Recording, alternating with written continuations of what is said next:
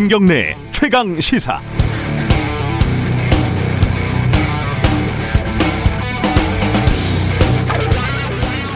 지난 11월 17일 박능우 장관이 브리핑에서 한 말은 꽤 인상적이었습니다. 화이자 모더나에서 우리와 빨리 계약을 맺자고 재촉을 한다. 솔직히 좀 우쭐하는 마음도 있었죠.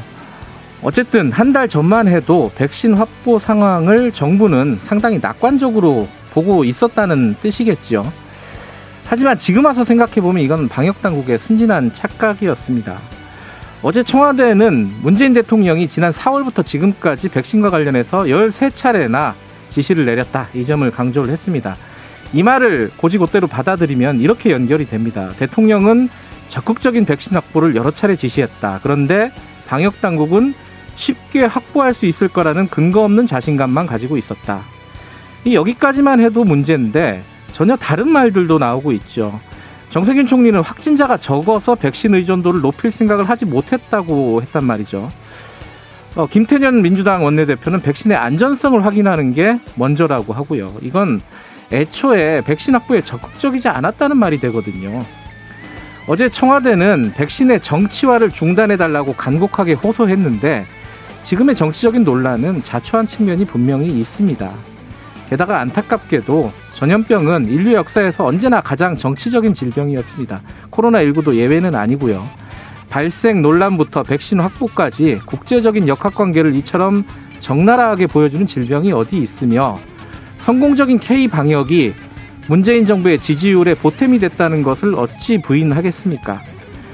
백신과 관련된 정치적인 논란을 멈추는 방법은 아마 실질적인 성과를 보여주는 것 말고는 없을 겁니다. 그게 국민들이 바라는 것일 테고, 그래서 그게 또 정치적으로도 가장 유리한 방책이 될 겁니다. 12월 23일 수요일 김경래 최강 시사 시작합니다.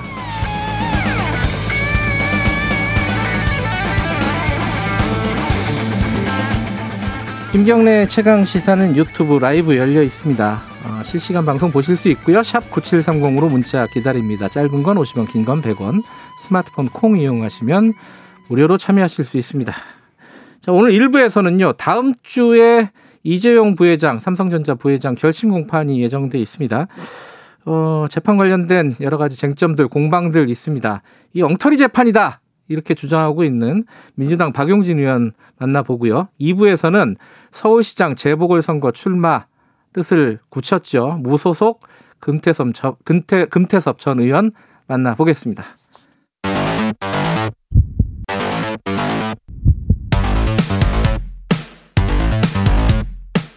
오늘 아침 가장 뜨거운 뉴스 뉴스 언박싱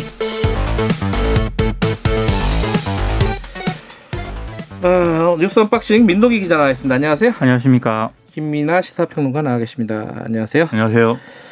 어, 연말 연시에 이제 어디 가지 말라, 어, 모이지 말라 이런 대책들이 계속 나오고 있습니다. 얼마 전에 이제 나온 거는 수도권이었죠. 5인 이상 모이지 말라. 이게 그렇습니다. 좀 확대된 건가요? 그러니까 정부가 예. 이제 어, 지자체 차원이 아니라 정부가 이제 실질적으로 이런 대책을 발표를 했는데요. 예. 내일 0시부터 내년 1월 3일 밤 12시까지 전국 식당에서 5인 이상 모임이 금지가 됩니다. 식당 외 장소에서도 5인 이상의 사적 모임은 취소해 달라 이렇게 권고를 했고요. 예. 그리고 스키장, 눈썰매장과 같은 스포츠 시설 운영도 중단이 됩니다. 그리고 해맞이 관광 명소 있지 않습니까? 네. 이것도 문을 닫습니다. 음. 이번 조치는 지자체별로 시행하는 방역 조치와는 별개의 그런 조치고요. 파티룸이 계속 논란이 되어 왔었는데 집합 금지 조처가 취해졌고요. 영화관 역시 오후 9시 이후에 영, 어, 사, 운영이 금지가 됩니다. 9시 이전에는 한 칸 뛰어앉기, 공연장 같은 경우에는 두 칸 뛰어앉기 이게 의무화가 되고요. 종교시설 방역 조치는 2.5단계로 강화가 되는데요. 뭐 비대면으로 일단 미사나 법회 진행을 해야 되고 그리고 모임 식사 당연히 금지가 됩니다.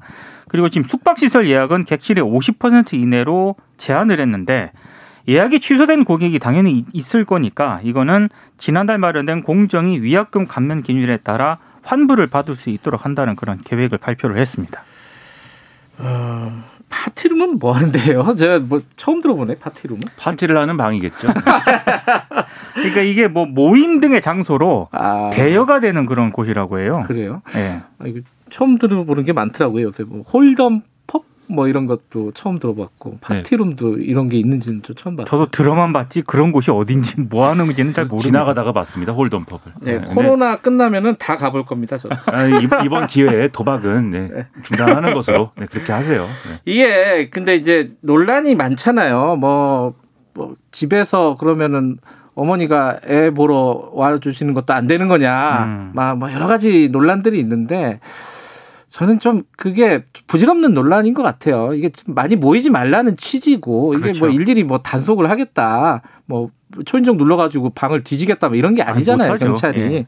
그런 게 아니라 모이지 말라, 뭐 이런 거죠. 그러니까 예를 들어서 직계 가족이고 네. 같은 가, 가족이고 이제 같은 집에 살고 있으면 네. 다섯 명 이상이라고 해서 뭐 그거를 뭐 어떻게 할 수는 없는 거죠. 예. 그래서 그런 것들은 예외고 다만 이런 또 의문을 제기하는 분들이 있어요. 식당에 가서 여덟 명이 가서 네 명씩 나눠 앉는 건 어떠냐 이렇게 얘기를 하는데 안 된다고 합니다. 아, 그건 안 된다. 안 됩니다. 그렇습니다.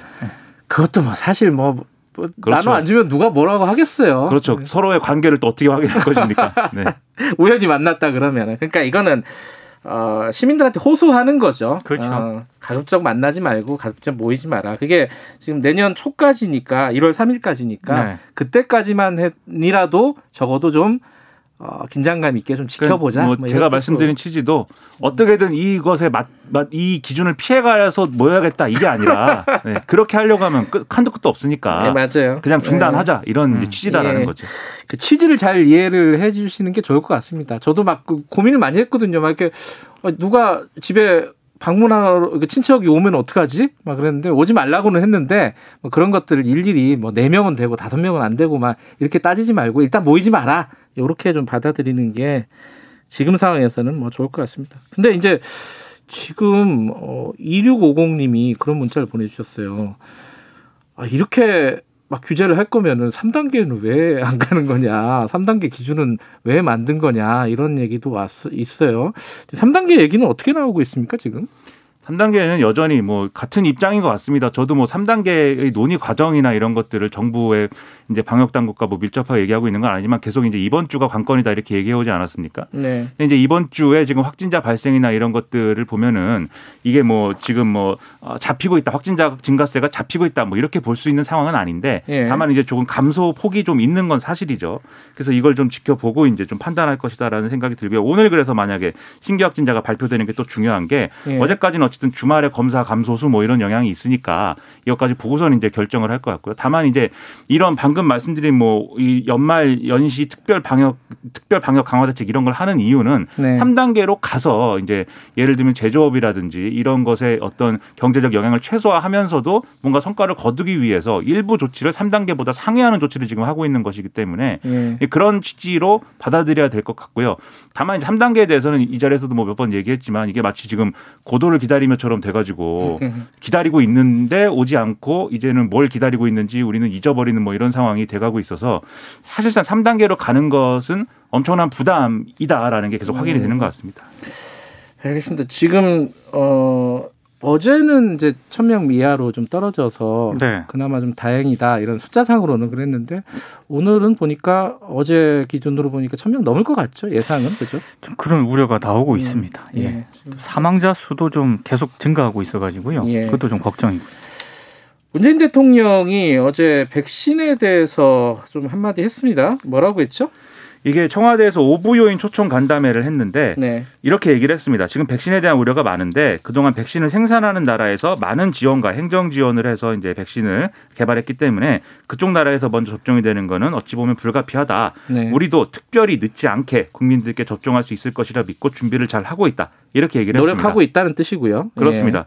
문제는 여기에 대해서 이제 국민의힘에서 반발하면서 반박을 지금 내놓은 건데요. 예. 예. 이게 어 싱가포르, 일본, 호주, 캐나다, 멕시코, 칠레 이런 나라 들이 지금 화이자나 모더나와 같은 자국 제약사를 이제 갖고 있는 그런 나라들이 아닌데 다 성금했지 않느냐. 그러니까 지금 팩트가 틀린 거다. 네. 그래서 여기에 대해서는 어, 대통령이 백신 확보를 못한 데에 대한 책임 회피를 하고 있기 때문에 대국민 사과를 해야 된다. 이렇게 주장을 하고 나섰고요. 네. 그 앞서 말씀하셨듯이 청와대는 백신의 정치화를 중단해 달라면서 대통령이 수차례 백신 확보 지시를 했다라면서 관련 정보를 공개를 했는데 네. 오늘 뭐 조선일보라든지 중앙일보 등등은 이런 발언에 나오는 어, 이런 발언을 쭉 봐도 문재인 대통령의 이제 해외 백신을 확보하라는 지시는 지난 9월에야 나온 것으로 이제 봐야 되고 그 이전에는 국내 백신이나 치료제 개발 필요성을 강조한 것으로 지금 보인다 이렇게 지금 얘기를 하고 있는 상황입니다.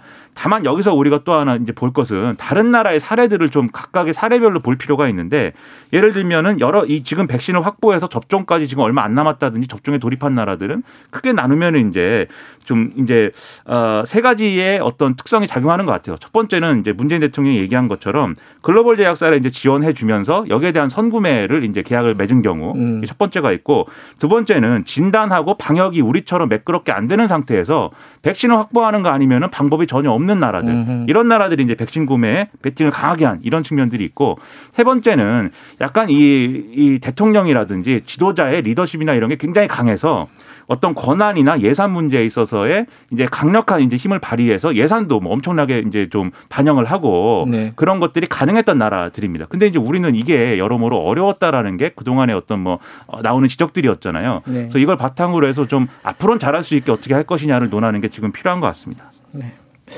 뭐 구체적인 어떤 로드맵 같은 것들을 좀 상세히 좀 설명해주고 그렇죠. 국민들을 안심시켰으면 좋겠다 이런 생각이 좀그 듭니다. 대통령이 기회를 봐서 음. 지금까지 백신 구매를 위해서 어떻게 대응을 해왔고 그게 어떤 점에서 생각대로 안 됐고 또 어떤 점에서 오해가 있고 그래서 결론적으로 어떻게 할 것이다라는 거를 직접 밝히면 제가 볼 때는 불안을 잠재우는 데 큰 도움이 될 것 같습니다. 성공적인 K 방역 의 가장 큰 요소 중에 하나가 이제 투명한 소통이었잖아요. 그죠? 지금도 뭐 그 부분을 잊어버리면 안 될 것 같고요.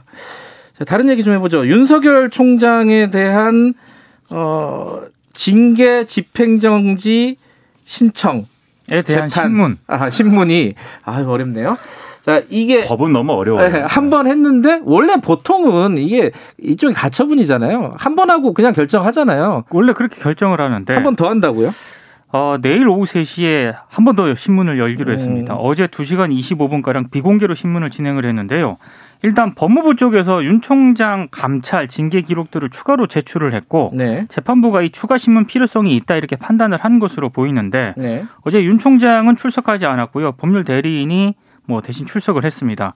근데 양쪽 주장은 지금까지 했던 거랑 거의 비슷합니다. 그러니까 새로운 얘기가 밖으로 나온 건 없어요 아직은. 없습니다. 예. 자 그러면은 한 번 더 하면은 이게 여기서부터는 좀 해석인데 누구한테 유리한 거다 뭐 이렇게 얘기를 합니까 보통? 뭐 누구에게 유리한지는 모르는 거죠 사실. 그건 뭐 아무도 모르는 겁니다. 다만 이제 예. 지금 어 주장 자체는 바뀐 게 없지만 예. 조건이 바뀐 게 있기 때문에 거기에 대해서 좀 주목을 해야 되는데 예를 들면 지난번에 이제 집행정지 나왔을 때는 그때는 이제 징계 처분이 이루어지기 전이었고 그리고 징계 처분이 언제 이루어질지도 알 수 없는 상황에서 네. 이 직무가 배제가 된 거는 해임에 사실상 준하는 조치가 될 수가 있고 그렇기 때문에 검찰총장 임기제라는 게 무력화된다는 점에서 집행정지가 필요하다라는 게 또 법원의 이제 판단 근거 중에 하나였지 않습니까? 네. 이번의 경우에는 이제 징계가 확정이 된 것이고 그리고 정직 2개월이기 때문에 해임이라든지 뭐 이런 거에 준하는 조치는 아니기 때문에 이게 결국은 이제 일반적인 어떤 징계 처분이 끝난 것으로서 이것은 징계 재량 행위에 해당하는 거고 재량권에 드는 것이고 그리고 윤석열 검찰총장 측은 여러 가지 검찰 수사나 이런 것들이 매끄럽게 진행되기 위해서는 검찰총장이 이렇게 징계 부당하게 징계가 돼서는 안 된다고 하지만 네. 그렇게 따지면 검찰총장은 영원히 징계를 못 하는 거 아니냐. 모든 수사를 하는데 관여할 수 있는데 이런 정을 법무부가 하고 있습니다. 근데 이제 윤석열 총장 측은 여기에 대해서 반박을 어떻게 해야 되냐면은 지금 상황에서 이 징계가 굉장히 특수한 상황에서 이루어졌다라고 반박을 해야 되는 거거든요. 네. 그러면 이제 절차적 부당 절차적으로 부당했고 징계 사유도 없고 그리고 이 모든 게 정권의 불리한 수사를 막기 위해서 이루어진 일이고 그게 이제 검찰의 어떤 정치적 중립성을 해한 거다. 이런 음. 논리를 펼치고 있는 것이기 때문에 아마 여기에 대해서 이 재판부가 판단을 해야 되는 상황이 이어질 겁니다. 그래서 이제 좀 하루 음. 더 기일을 잡은 게 아닌가라는 게 법을 전공하지 않은 저의 생각입니다. 김민하 평론가가 오늘 입이 풀렸어요. 아 그래요? 또 또 말이 많구나 내가. 네. 그러니까 징계 절차의 적정성 네. 이거를 어제 보지 않겠느냐라고 다 대부분 예상을 했었는데 예. 그걸 넘어가지고요. 징계의 적법성, 그러니까 내용적인 그런 문제까지 재판부가 들여다 본 거거든요. 음. 그러니까 여기에 대해서 아마 내일 신문이 집중이 될 것으로 보입니다. 하나만 간단하게 좀 알아보죠. 어제 이제 인사청문회가 아, 전해철 행안부 장관 후보자, 권덕철 보건복지부 장관 후보자 두 명에 대해서 있었고, 근데 사실 오늘이 본 게임이다 이런 얘기는 많죠, 그죠? 그렇죠. 변창흠, 그죠? 근데 어제 변창흠 장관 후보자가 어, 정의당 쪽에 가서 사과를 했어요. 이건 뭐예요? 그러니까 이제 그 중대재해법 그 처벌 처리와 관련한 그런 부분도 있는 것 같고요. 특히 네. 이제 구의역 스크린도 김군 사망과 음. 관련해서 굉장히 좀 부적절한 발언을 하지 않았습니까? 네. 그래서 유가족들이 국회 앞에서 단식 농성을 하고 있는데 여길 간 겁니다. 예. 가서 본인 발언에 대해서 이제 사과를 했고요. 예. 그리고 자신이 국토부 장관이 되면은 재발 방지 노력을 할 것이다. 이렇게 얘기를 했는데 사실 어 전날에 농성장 방문 의사를 정의당 쪽에 밝혔다라고 해요. 변 후보자가. 음. 근데 정의당 쪽에서는 적절하지 않다 이렇게 거부를 했는데 아 거부했는데 간 거예요? 거부를 했는데 아. 갔고요. 갔을 때 이제 또 정의당 쪽에서 무슨 얘기가 나오냐면 카메라까지 대동을 한 채 들이닥쳤다. 그래서 음. 일방적으로 사과를 했다라고 하면서 정의당과 유가족들이 좀 반발을 하고 있는 상황입니다. 그러니까 유가족들 입장에서는 구의역 사고 유가족들이 아닌데 그 발언에 대해서 왜 여기 그렇죠. 와서 사과를 아. 하는 것이며 우리가 그 사과를 받을 자격이 있다고 그렇죠. 보느냐 이렇게 반발하고 있는 네. 상황이어서 좀 부적절하다라는 결론이 많이 얘기가 되고 있습니다. 사과를 하고 또 욕을 먹는 그런 상황이 됐군요. 자 뉴스 언박싱 여기까지 하죠. 두 분 고맙습니다. 고맙습니다. 고맙습니다. 예, 김민아 시사평론가 그리고 민동기 기자였습니다. 김경래 최강 시사 듣고 계시고요. 지금 시각은 7시 36분입니다.